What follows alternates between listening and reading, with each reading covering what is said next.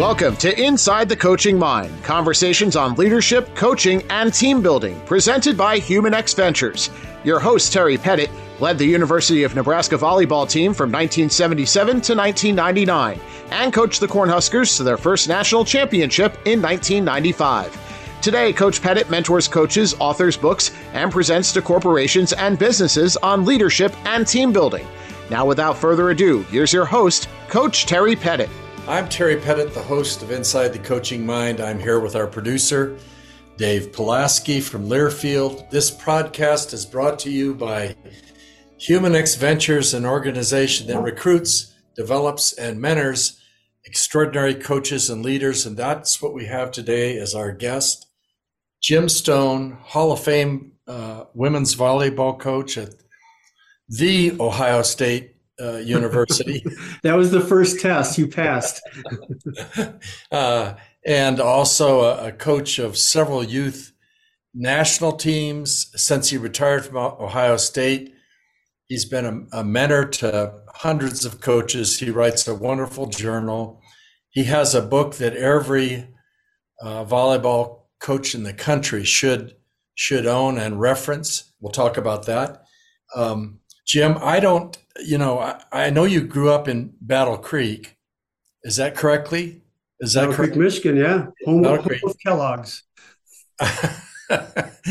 and your father was the uh, director of athletics at Kellogg. Uh, Kellogg Community College. In in fact, he uh, a, a, bit of trivia.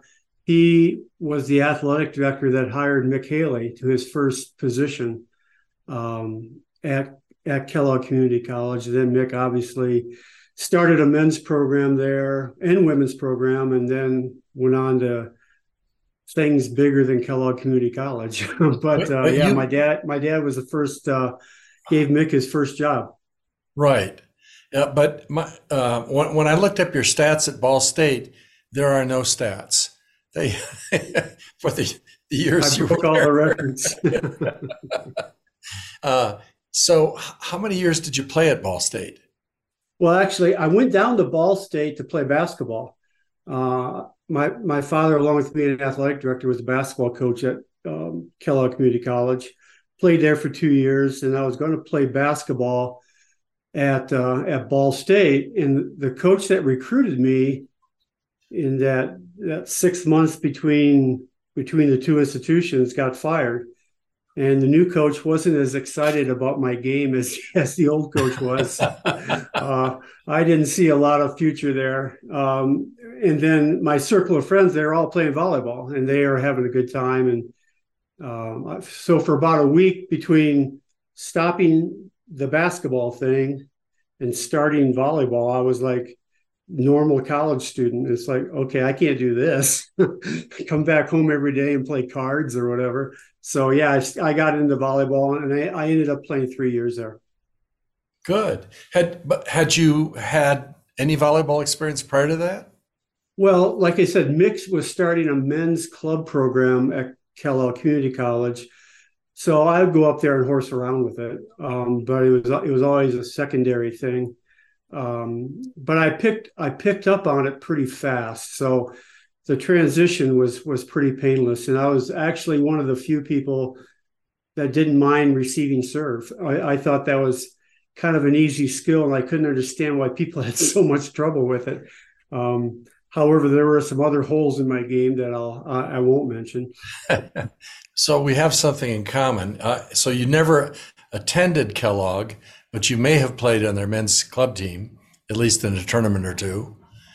Correct and and I did the same for North Carolina. Never attended it, but played on their uh, men's uh, club team. Then your um, your first coaching job was at the University of Wyoming. Yeah, actually, I went out there uh, to teach. I was a I was an instructor in the education department, and then I would just volunteer to help with the volleyball program. And uh, the coach at that time was going to go into full time administration, and she says, "Why don't you just take over the program?" Um, so that was kind of that right place, right time thing. And then I stayed there for three years coaching, and then went on to Ohio State. And you know, we we we may have played each other. I know at least once, maybe twice. Once in Ogallala, Nebraska. Um, okay, I remember we met that. there. Yeah. and that tradition has continued. I think Coach Cook took his team to Ogallala two or three years ago, and uh, each year he tries to play a spring match somewhere out in the in the yeah. middle of Nebraska. But ours was a real match, and that wasn't all that unusual at that time. We played in York, Nebraska, Beatrice, Nebraska. This is before we had the following that we that we have in Lincoln. So uh, Ohio State opens up, and you were who was the athletic director of athletics at that point? Uh, the women's athletic director um, was Phyllis Bailey. She's the one that actually hired me. Um, and then Hugh Hindman was the athletic director. But you know, he was a he was a pretty much football, uh, football, football, football. you know, so uh, yeah. But Phyllis, who is a great lady and unfortunately just passed away a few months ago, um, was I was fortunate enough to be hired by her and she came out of the uh, AIAW background, so her thing was teaching, and uh, uh, she she mentored coaches. I mean, now it's changed. I mean, you're you're hired by an athletic director, and you know if you don't win, you're out of there, and you know, I don't know how many times Phyllis would bring me in, into her office and just kind of go, okay, now wait, what are you doing here? Um, so she was a, a, a wonderful person to um, to be a first boss because she allowed me to make mistakes without, you know, firing me, you know, and, and making them learning experiences. And that's something that I'll I'll never forget, and I respect her tremendously for. Wow, and that's it. Uh, certainly, it would be great if every athletic department had a couple mentors in the department. Um, in, in particular, we see people go uh, from an assistant coaching position to their first head position, and they're really set up to fail if they don't have somebody that they can uh, interact with on a, you know, on a pretty I, regular basis. Russ Rose telling me one time, in in every coach's career, there'll probably be if you're in it long enough, there'll probably be once or twice where it's 50-50 if you're going to get going to get fired or not. Either you've made a mistake or you've had a bad year, or whatever. Uh, and, and, you're right. I, th- I think if when those situations happen, it's not if, it's kind of when. To have an administrator right. that is willing to work you through the choppy waters, I think is a godsend. Yeah, I would agree. You know, uh, you, you, do so many wonderful things, but the, every every volleyball coach out there should subscribe to your journal. And I I reviewed one that I had been uh, reading uh, a week ago, and it's a dozen pillars for a productive practice. And if you don't mind, I'd like to like to go through those. You and I talked earlier this morning about the state of coaching youth volleyball and club and high school. And uh, I, am paraphrasing our conversation, but it was, it appears that there are more people that know volleyball than know how to teach volleyball. Would you think that's a, a fair statement? I yeah, I think it's extremely fair. I think um, you know if you ask again, you, a lot of what I say is just going to be total generalization. So with that disclaimer, if if you go into uh, most club environments and you you you kind of see what people are teaching, in general, they're teaching okay stuff. They're teaching the kids to pass and you know hit or you know whatever the skill might be. Um, but the, the way they organize their practice, the way they present information is, you know, they may know what they want the players to do, but the ability to create an environment where the kids can take that information and kind of put it into their own thing, uh, I think is lacking. And I, and I, think we need to, as a, as a profession, we need to approach coaching from a teaching perspective. because um, coaching is teaching and teaching is coaching. They're they're synonymous ventures, you know. So, you know, how can we best organize what we do in, in an atmosphere that's that will precipitate learning. And right. just because somebody or players, just because they're, you know, it's the old John Wooden line: don't don't confuse activity with getting something accomplished. Right. And you know, I, so I see well, a lot of activity, but I'm not sure we're accomplishing what we're capable of. A great example of that would be a driving range on a golf course. There'll be 30 people out there. There might be one or two who are actually doing something with intent. Uh, yesterday, I saw a, young boy. He was 12 years old, and his dad was sitting there. And the dad was not a particularly good golfer, but every time I've seen this kid, he's laid down alignment rods. He's he's stepped into the ball. He's working on a routine so I'm guessing that he got this from a YouTube video sure. or watching golf on TV. But I, I made the comment to the dad, you don't know how special this is, what your son is doing. He he's very specific. He's really going through deliberate practice without the expert there to to uh, handle it. But uh, well, I, am going to run through these, and, and I'm going to interject uh, a couple of times with some uh, some of my own pillars where the language might be slightly different. But the first one you begin with is that when we when we run a practice, we have to make every minute matter. Uh, summarize that in a, in a few sentences. We have to make every minute matter. Well, I think um, I think players, regardless of age, there's only so much energy that they have to give. Um, and I think to to start a practice doing things that have no relation to the game at all, I think it's a waste of time. It's a waste of energy. So, so not, what's what's an example of that?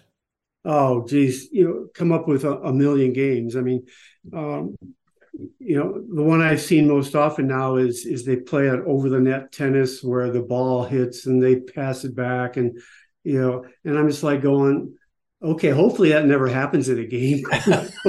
but, um, but it, and it's fun. Okay, great. But um, you only got for for most club situations, you only have 120 minutes, and you really want to waste five or 10 minutes doing that type of thing. So, I, I guess the the gist of the statement is what's important in the game. It, it might be a skill, it might be movement, it, it might be knowledge um, uh, whatever it is. But as soon as you're going, like you're going, and uh, you, there's just um, there's so much to do, and there's so little time. You can't afford to waste time. Right. Um, yeah, I, I I agree with you uh, 100% that uh, when you watch a uh, an exceptional coach run a practice, everything is crisp. Even the the water breaks. We used to practice timeouts. So when we changed drills, the players would run over to a bench.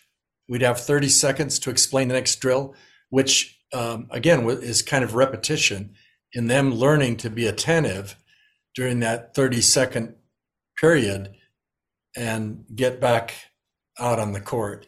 Your, I remember your second, when, uh, uh, b- before we move on, I remember when Toshi Yoshida was coaching our women's national team, um, and he would organize like pre-practice, Group A, Group B. So when it came down to water breaks, Group A went to get get water, and Group B they're out there doing stuff, and right. then 90 seconds later there there would be a flip so like, and he's out there the whole time. I mean, he's grinding away.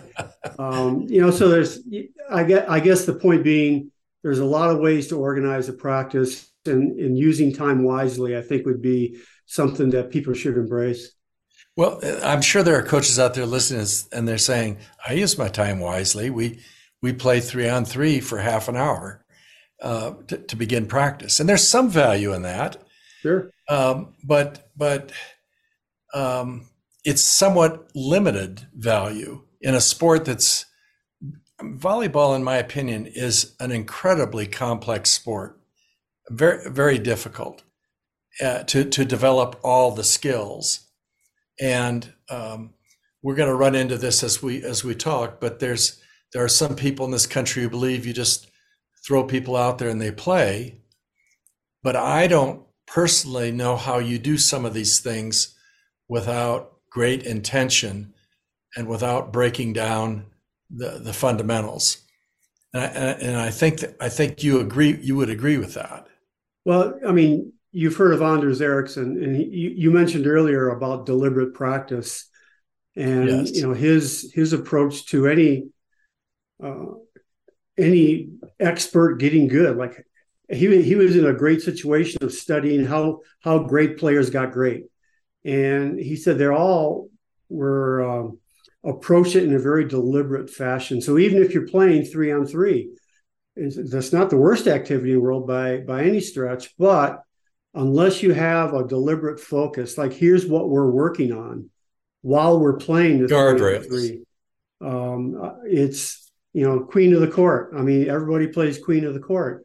Again, not a bad activity, but we make it bad because there's no focus, there's no intention, there's no there's no measurement of good, bad, or in between. You know, so yeah, to have um, to go that extra step with the idea of not having just an activity, but an activity with a focus, I think is, essential for improvement. Yeah. And you can, you can even, us even Queen of the Court, you can add one little tweak to it and say, okay, this side has to attack zone one, or this side attacks zone six, or if the ball, if the ball is uh, shot over the net with the hands and it hits the floor, game over. So that yeah. people learn to get back to a base position. So we're constantly working on a specific as- aspect of the game.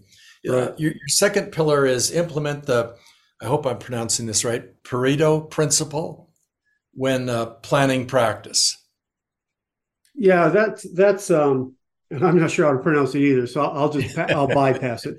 Uh, that's a you know concept. A lot of it is in sales and business where um, you want to make sure that you're spending 80% of your time on the 20% of things that are most important.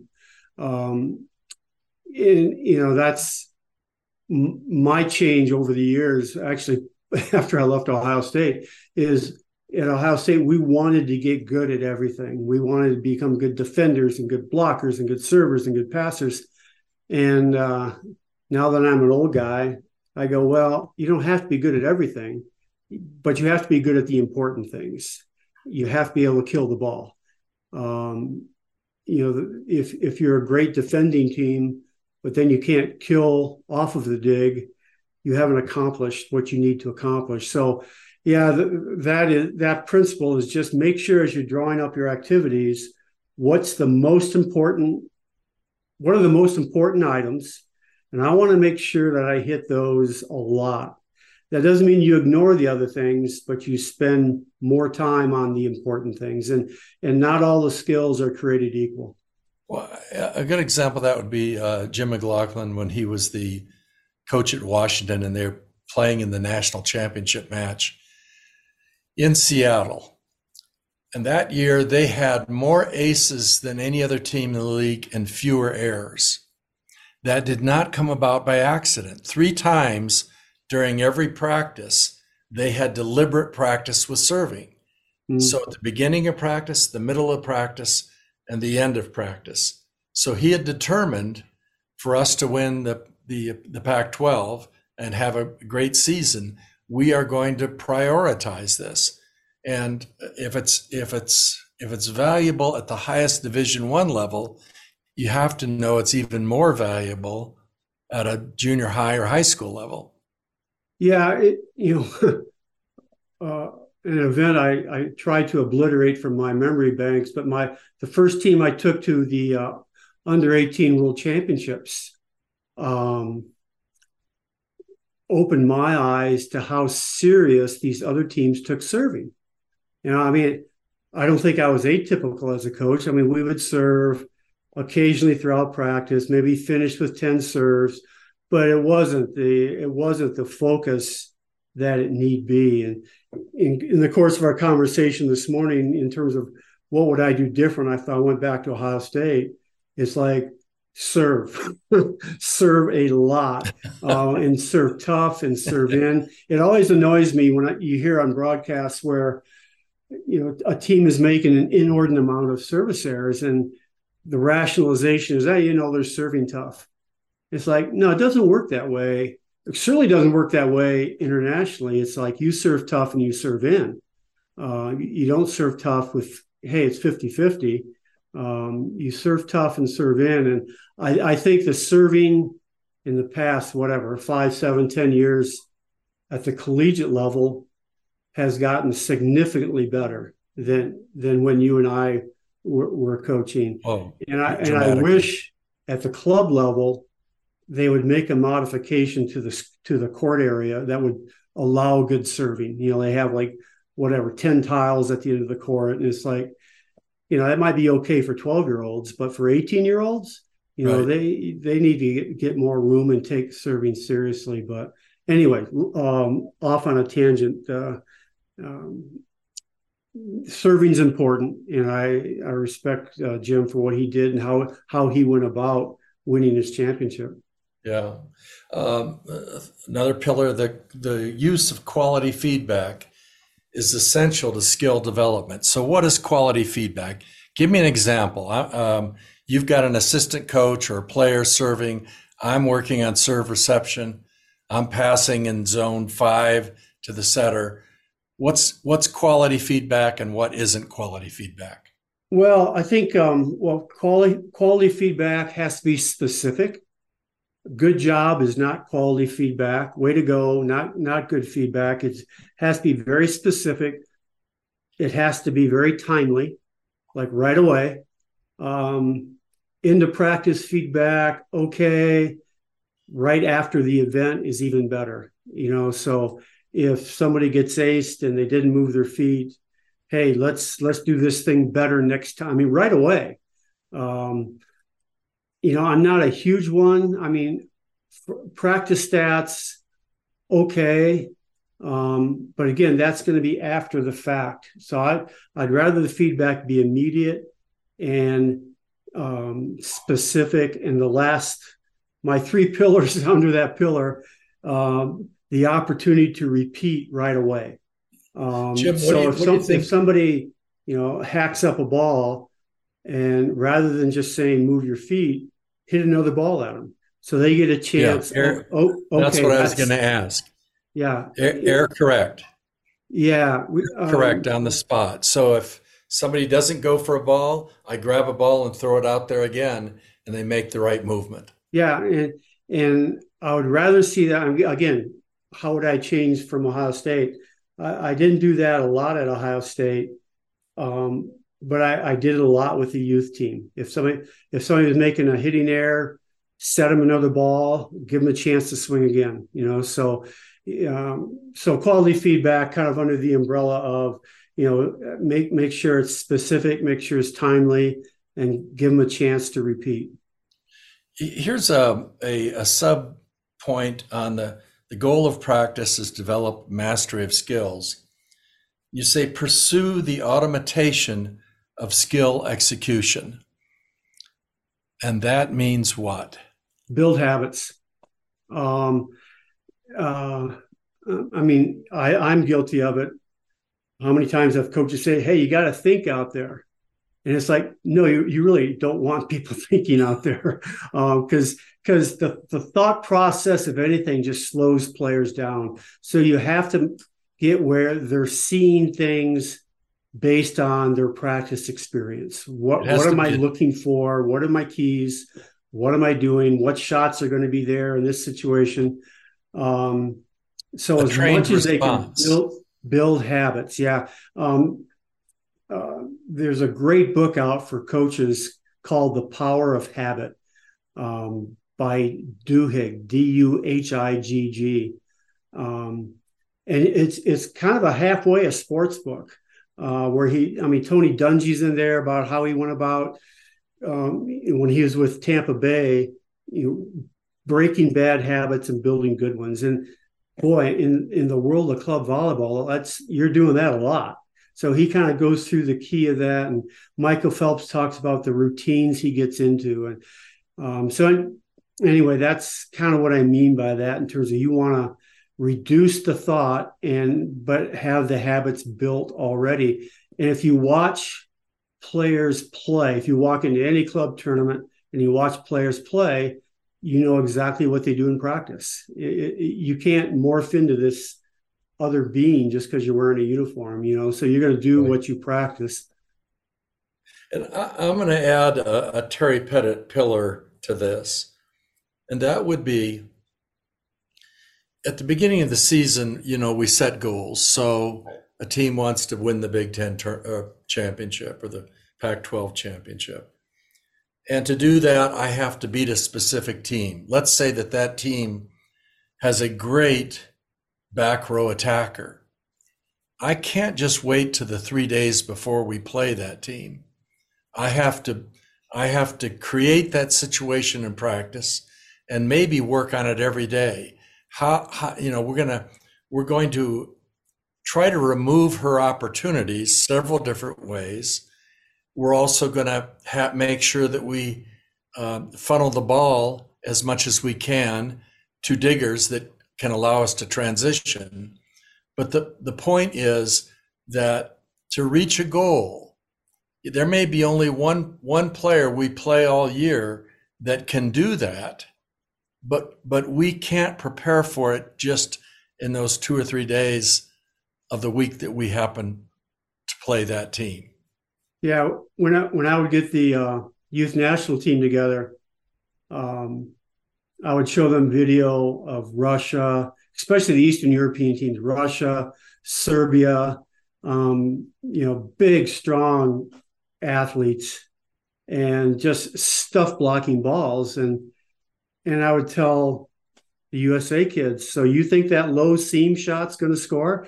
You know, so that you got to put that shot away until next club season. It'll score then, but against these guys, you better get used to hitting off the hands and, and doing some things. So, so yeah, I, I agree. You got to have kind of this vision of where you want to be down the road. Another pillar for Jim Stone correct instead of critique. Let's say that a ball drop step um, or move to a position to, to pass the ball well. What is the um, what's the difference in correct and critique and how you would respond to that? Um, well, it's correct and critique. I, I, I want to make sure it's it's critique rather than criticize. Right. Um, so, you know, you know, sad to say, when I was a lot of the time I was at Ohio State, I was more critical, and I, I should have been more corrective, if that makes sense.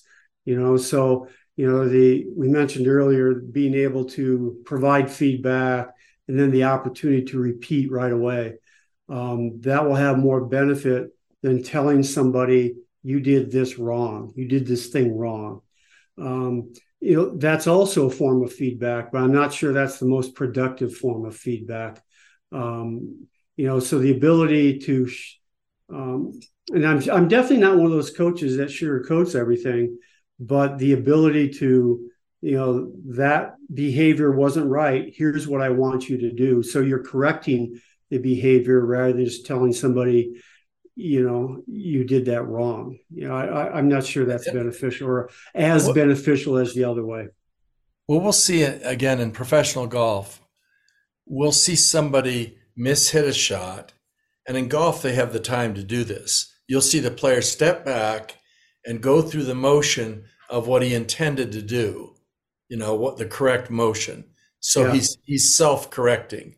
So that's what he's doing. He's not he's not being judgmental.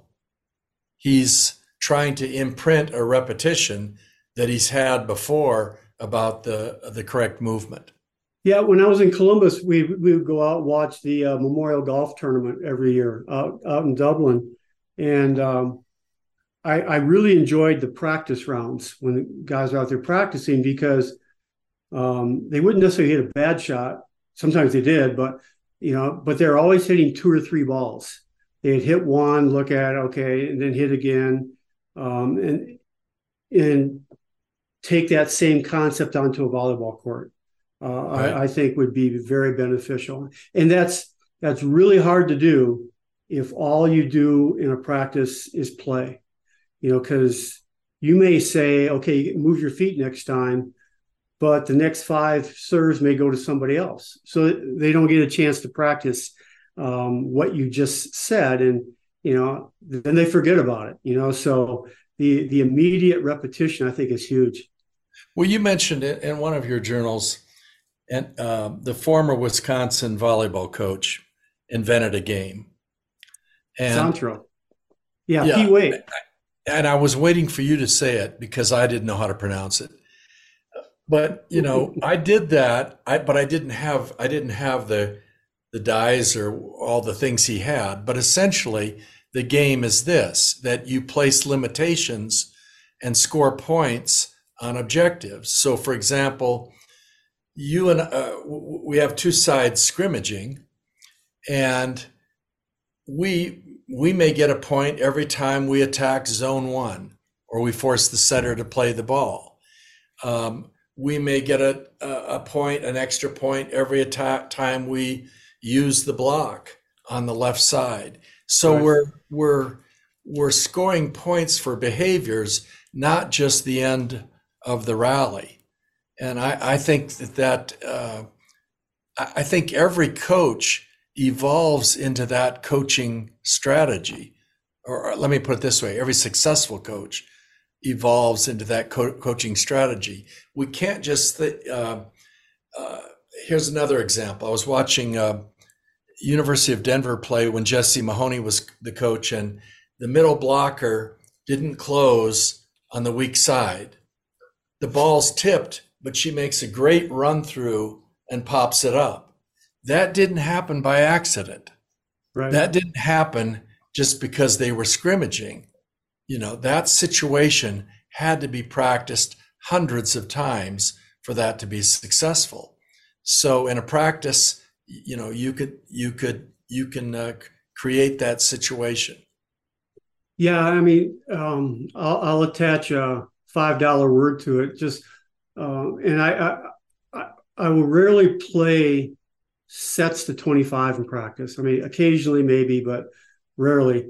Um, but I do a lot of six on six with what I call constraints, right. where you're scripting everything. Right. So that way, like the first set has to go to left front, for example. Um, easy example. Uh, and you, are not rotating. You're you're playing like ten points, and the first set's got to go to left front.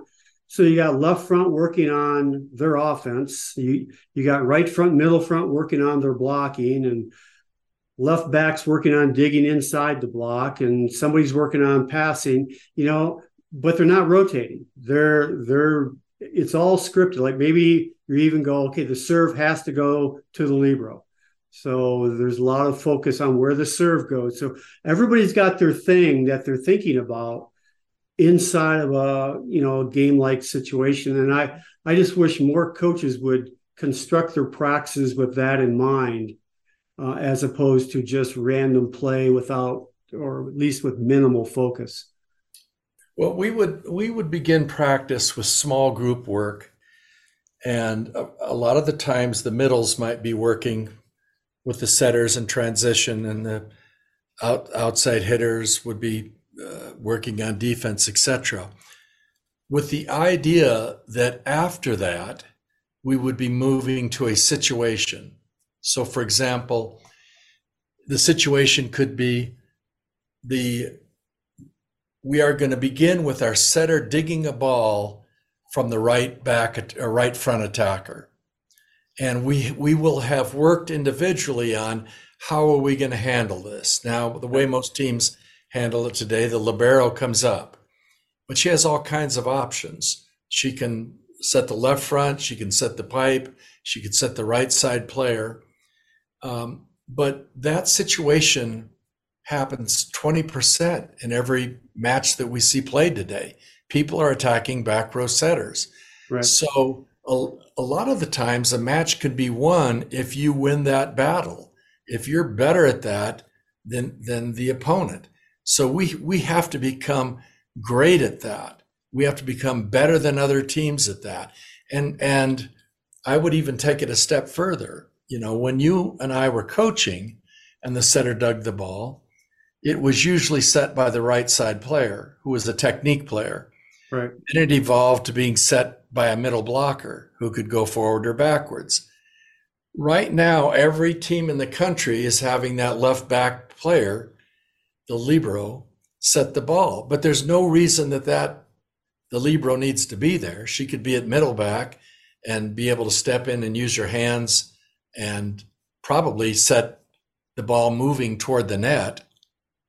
Or um, you could you know you could come out one year at northern colorado they they dug the ball and passed it to the left front attacker and she attacked the ball or set it. Yeah so the, we need to encourage creativity uh, because people tend to see one thing and think that that's the only way that they can do it yeah and uh, it yeah, I, I agree 100%. I, I remember, well, two scenarios. I remember watching the Italian national team women play. Left the libero, left back was was playing a ball, middle of the court, about three meter line, and she side bumped a 31 up to the middle hitter who went up and, and, it's, and it's like, well, I'm assuming that's not the first time she did that. I mean, they're they're working on this stuff, and and then you watch the Brazilian men whoever the libero was at that time. I mean, he would jump from behind the three meter line to like five feet in front, turn and back. I mean, he was just dealing it. Yeah, it. Uh, I think we we really need to be more creative uh, and and try to get where our the liberos are using their hands. I mean, when they're 15 feet off the net, to forearm pass the ball makes zero sense to me. I mean, they gotta they gotta be using their hands more than what they are. Well, uh, in in uh, it may have been in Volleyball Magazine, but somewhere in the last 24 hours, I saw someone bump set a great Japanese middle back player on a pipe, but it was a big. It was not a high bump yeah. set, and you, you know that um, speed kills, speed wins. Yeah. Uh, earlier today, you know, we we had a little bit of conversation my my feeling is that the game has evolved in women's volleyball more defensively with serving and, and blocking and floor defense, but I don't see as much creativity off offensively. I don't see, and maybe that's because the passing is broken down a little bit with tough serving, but I I don't see as as many uh, crossing plays, as many things that are designed to create deception. I think it happens more when people have less talent than when they have talent.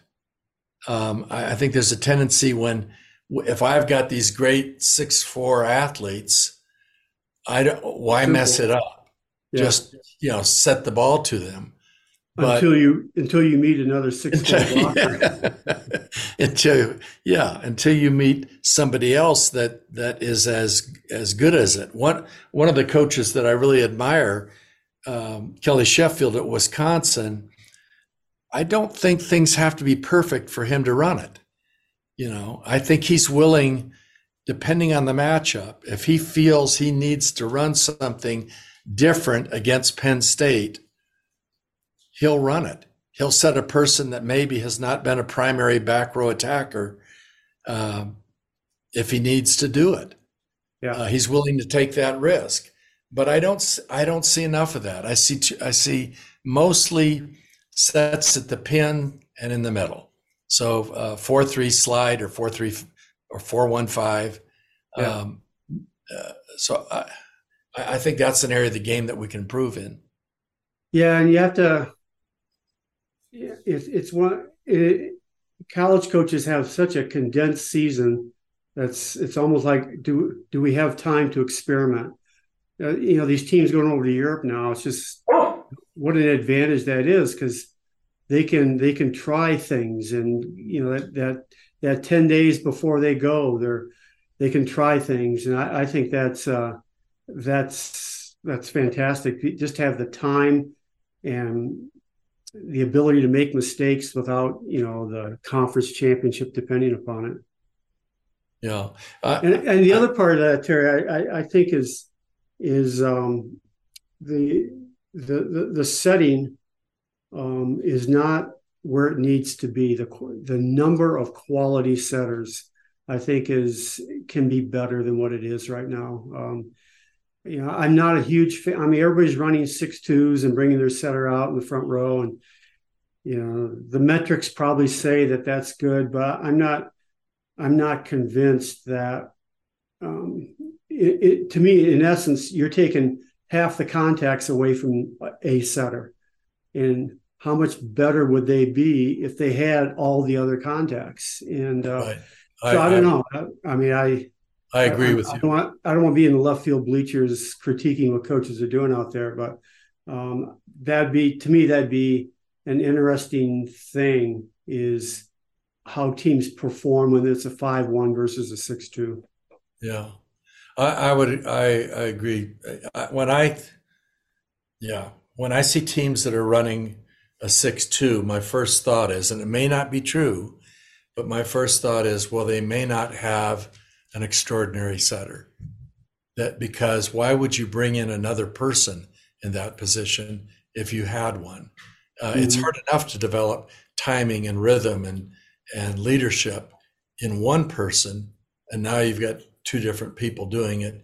I, yeah. I think at the high school level and the club level, there's a tendency to do it just to get more people on the court who happen oh, to play sure. for that, sure. that position. Um, another uh, Jim Stone pillar errors are okay, but I think that needs a big qualification. there's there's an asterisk with that one. um, again, this is uh, how I how I I personally changed. I you know I was very critical of errors when I was at Ohio State, and and I think if if your players aren't making errors, one, they're not they're not being pushed to expand their skill set. You know you you want people expanding their game and hitting different shots um, serving at a maybe a higher velocity in practice whatever the skill is. But it's not like you can click your fingers and they're, they're going to get it you know? So um, errors errors are okay. And i think um, and that's why i'm really down. The latest blog i did was on goodhart's law. I don't know if you if you read that or not. I read that. how mistakes if you if you use mistakes or just statistics and that becomes the goal your players will modify their game to the goal you know? So if you want to reduce errors okay but then your players are going to not take chances they're going to play it safe they're going to tip they're going to you know so to me you have to be very cautious about um, discouraging errors in practice now you don't want to be be crazy with errors but if someone tries a shot and they just miss, uh, it's yeah, you're. It's one. There's a book out. I think somehow what the title is not yet. Hey, you're getting better, but you're not there yet. You know. Um, you know, so you can take the air and build on a you know more in a positive way that they're getting better, even though they just made an error. Yeah, as a clarification here, I think this is what you're saying, and tell me if, if this is the case that in learning something, we can have an error of execution. What we can't have is uh, an, an error in the behavior. So, for example, if we've determined an end game, we cannot hit an off speed shot, we've got to go for it. Um, then, if we go for it and miss high hands, if that's the shot we're training, we're comfortable with that. What we can't do is have someone in end game tip the ball because we know, you know, we know from experience the other team is going to be energized to play that. And it's like handing the game to them and saying, here, you determine who's going to yeah. win this game. Yeah. Is that a fair statement? Yeah. Oh, yeah, okay. for sure. For sure. Uh, uh, analyze the game to plan activities and quality feedback. That's a, a big sentence. So, some of the bullet points you have on that are take practice statistics to monitor performance, uh, challenge teams and individual players to improve statistical performance. So let's say that um, you know we used to we used to pass on a three point system, where a three was a perfect pass, a two the setter could set the pin hitters, um, a one, you know we could bump the ball back over the net. It's not enough to just say we want to pass at a two point five how are we going to do that? How, how and, and what do we have to measure? What are the behaviors we have to measure if we want to pass it at 2.5? Yeah, it's um for me, I I, I use statistics for me. Um, I don't use them for the players on a regular basis, but I use them for me to plan practice activities. Um, and I think coaches at every level, but for sure college coaches, they're inundated with with numbers, with statistics. Um, but then then there's okay, now what? Um, to your point, you know, okay, we're we want to pass at 2.5. How are we going to get there? Does that mean we need to spend more time on it? Does that mean we need to work on how we move to the ball? Do we need to work on communication skills? Do we need to work on our visual cues? So we're identifying the serve earlier and making a faster commitment to the pass. I mean, there's all these little micro things that make up how the end product looks. And I think, um, again, too often we take this number, well, we passed it a 2 2, we want to get up to a 2 5. Let's just pass more. Well, then it goes back to what we talked about earlier that that just becomes an unfocused activity while I'm passing. Yeah, I know, but what are you working on? You know, what what exactly are you working on here? Um, so we got to take that number, whatever statistical number exists, and then okay, now to improve that number, we've got to do A, B, or C, you know, with our technique. And, and it, it could be that we're our passing is significantly worse rotations five and six, and they're significantly worse with somebody moving to their right or between two uh, particular people. And that's the issue. So we've got to consider well, should we should we sub sometimes in that situation, or do we spend hours working on this person, you know, trying to learn a drop step to their right, or who's going to take that ball? Yeah, uh, are we are communicating soon enough? Yeah, it, it, so, but it can't be the coach taking this number and saying we need to pass better. like, okay, yes, would, we do. It would be the equivalent of of a track coach saying to a hundred meter runner, "You got to run faster. you got to run. You got to run faster." Uh, it's the shoes. Make practices fun and rewarding. You know, when I when I first read that the other day, I thought, well, you know, I can remember, I can remember the team telling the team, fun is going into the Texas gym, winning and and walking out, yeah. walking out and quieting the crowd. Yeah. That's the fun we're preparing for. But I also think times are different, and and so we need to. There needs to be a certain amount of joy in practice and celebrate celebrate things every time we can. Is that what you're talking about? Yeah, I, um, the practice can't be drudgery, um, and and you know, and, you know that could go back into who you who you recruit. You know, do you recruit somebody that's just going to make your practice gym more fun and more competitive? And maybe they're not the best player, but man, our team will be better because they're wearing our uniform. You know, so there's a lot of things that that go into having just a positive atmosphere and you can have a bad practice and still leave on some level of a, a positive note you know? So if if you can do that if you can find some uh, and and maybe the positive note was hey we didn't perform like we need to. We're going to do the same practice again tomorrow and let's see if we can do better. You know i mean? So there's there's lots of ways you can communicate it but um, you know, I, I don't think kicking a team out of the gym because of a poor performance is probably not the recipe for long-term success. Yeah. Uh, differentiate drill from scrimmage, and we've talked about that that some that that what we're both saying is that we need we need we need practice that has a, a considerable amount of fundamental development that is in a specific drill as opposed to just throwing the ball out and saying hey we're going to we're going to play today learn from it. Because there are some situations that learn damn it.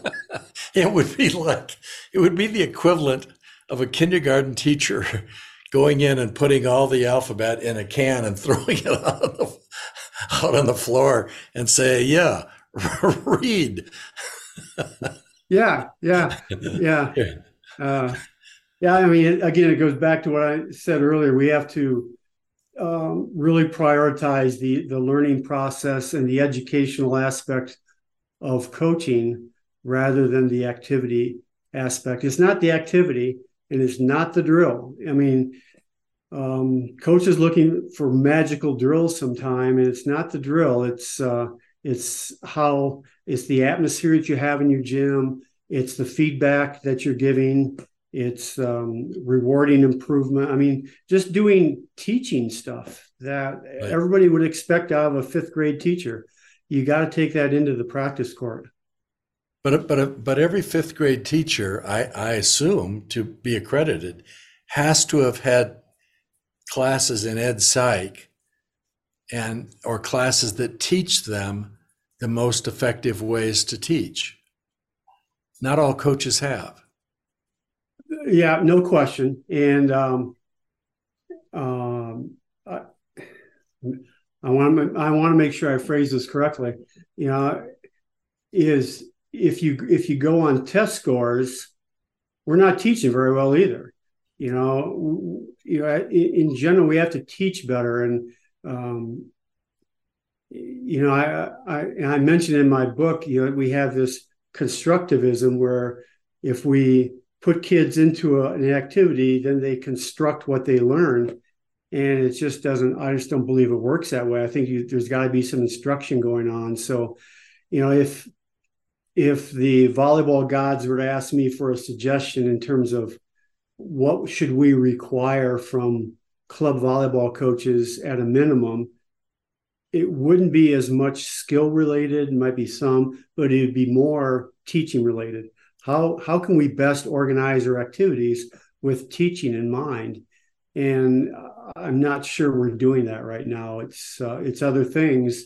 And i think the the kids want to be taught. I mean i you know most kids they they want to improve. They want to try and improve. And when things aren't going well it's basically trace it back to they don't feel like they're getting better right uh, I think this last one is is really important to you. I sense that that players must learn uh, the correct and necessary visual cues that um, that you can't you you aren't going to be in position to pick up a dump if you're watching everything on the other side of the net. You have to prioritize a, a sequence and t- uh, talk about that. Well, the the basic concept that I've bought into, and I've done a lot of reading on this, is is your eyes only focus on one thing at a time. So when I, I hear coaches telling their middle blockers, okay, you got to see everything that's going on over there. It's like that's impossible. They the the eyes can't do it. So it's not a question of the player not wanting to. It, it's we have as coaches, if the eye is only going to focus on one thing at a time, now they can do it fast, but it's just one thing. Um, what what are the sequential events that we want people to to focus on? Uh, and I, I, don't think we we do a great job of that with our instructional process. We we want kids to pass serve, um, but we don't teach them. Okay, where do most people serve? Well, they serve kind of where their shoulders are facing. Well, if their shoulders are facing to you over there, how about let's move over there? I mean, before before the ball's ever tossed. So that's a, a simple cue, or is it going to be? Uh, what's the con? Is it a fast arm? Well, that's probably more of a deep serve. Is it a slower arm, short serve? Is there spin on the ball? Um, in, and I think in every position, there's visual cues that players need to sequentially go through. And the more they go through it, the faster it'll be. And what I started asking kids on the youth national team when they would, you know, they would do something, they would hit a shot or they'd make a move on defense. It's what did you see? You know, what did you see that made you want to hit that shot when you have a six five Russian on the antenna stuffing it, you know? Um, and generally it's well they didn't see you know it's like well we got to watch you know so um, we i constantly am asking players what'd you see? What'd you see? What'd you see? Because the faster the game goes you kind of have to be in position before the ball is served or before the ball is attacked. If you try to make up for it by reacting it becomes a tough ask. Um, yes one of the things that we ran in practice, we, uh, uh, we had three different defenses: a basic perimeter defense, a rotation, and then kind of a hybrid. And I would ask the um, either side of the net to switch at times, and it would be the player's responsibility to recognize that the other team had switched. How many times have we seen somebody saying they're playing a rotation defense? And the left side player goes up and tips the ball to the to the person rotated up every time. Yep, and, you're right. Rotation defense. you know, you almost hate to put it in their mind. Uh, yeah. Uh, but um, yeah, I think that I think that uh, what we're trying to do is create an environment where they learn to uh, be as curious as you are, as observant as you are, where they begin to take responsibility for their their own development. You know, when I asked you earlier today what you thought your talent was, you said I'm I'm a curious person. I, I'm and, and I don't think that you're just curious about volleyball. I'm guessing you're curious about everything. You know that much to my detriment at times. no, but occasionally we'll run across something from other venues that have application to what we're doing. You know, what like Nikola Jokic. Who's who's the Nikola Jokic of women's volleyball? Who's who's the Ooh. person you know that sees the game that that she sees? The only example I can think of is, and I've shared this with several people uh, several years ago, Illinois came in and played Northern Colorado. And Northern Colorado is really well coached. And Illinois was down 10 5 in the fifth set. And then Illinois' setter, who was the setter on the last Olympic team, and you can tell me her name because you've probably coached her at some point. Jordan Poulter, yeah. Jordan Poulter took charge. And she didn't take charge verbally, it was just her presence and her decision making brought Illinois back to win the match. So it wasn't it wasn't so much her technical training, it was she recognized what needed to be done, who needed to get the ball in what position for them to be uh, successful. Yeah, and, I coached Jordan when she was 15 and 16 uh, down in Denver. And um, what the story you just described doesn't surprise me at all because she's very cerebral. She's extremely bright, and um, but you're right. She has doesn't have that, you know, I'm in charge personality by by by voice. Right. But she dictates everything that's going on out there, and uh, yeah, makes it, she makes the coach look pretty good. Yeah, yeah. Well, yeah, it's it's one of the reasons that I I love setters. When we'd when we'd run, run camp, we'd always have you know you have a staff match, and so you've got maybe four teams, and two of them are composed of Nebraska players, and maybe one of them has some people coaching that's mixed with camp campers or whatever. Not a great deal of talent. But if Lori Endicott was coaching camp and you put her with that worst group, they'd win.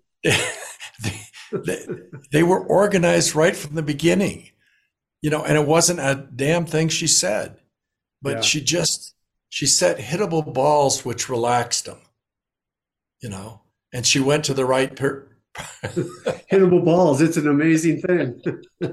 yeah. Well, Jim, you're you're an amazing coach, and I want to touch base on on your book again, a game a game plan for better practices, and at that same on your website, um, they can also pick up Jim Stone's Coach's Journal, uh, that you uh, they can they can subscribe to that, and um, if they just uh, uh, Google Jim Stone coaching, I would think that they can get to where they Jim, Jim Stone Consulting. Jim Stone Consult. That's right. We're consultant consultants yeah. these days. Uh, you know what? You know we remind us of. Do you remember the how the Muppets, the, the, the two old guys up in the balcony in the theater? That would be. we're not in the arena. We're, you know, one one of my players, he she was uh, she was very talented at drawing. She said I reminded her of one of the the old guys on, on the Muppets.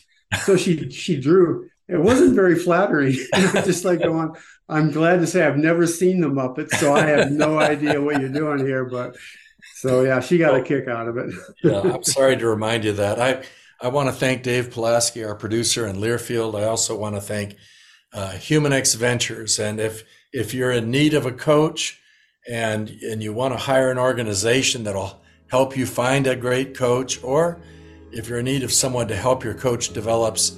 Um, contact HumanX Ventures. Jim, thank you so much, and we'll look forward to um, Inside the Coaching Mind next time. Thanks for listening to Inside the Coaching Mind with Coach Terry Pettit.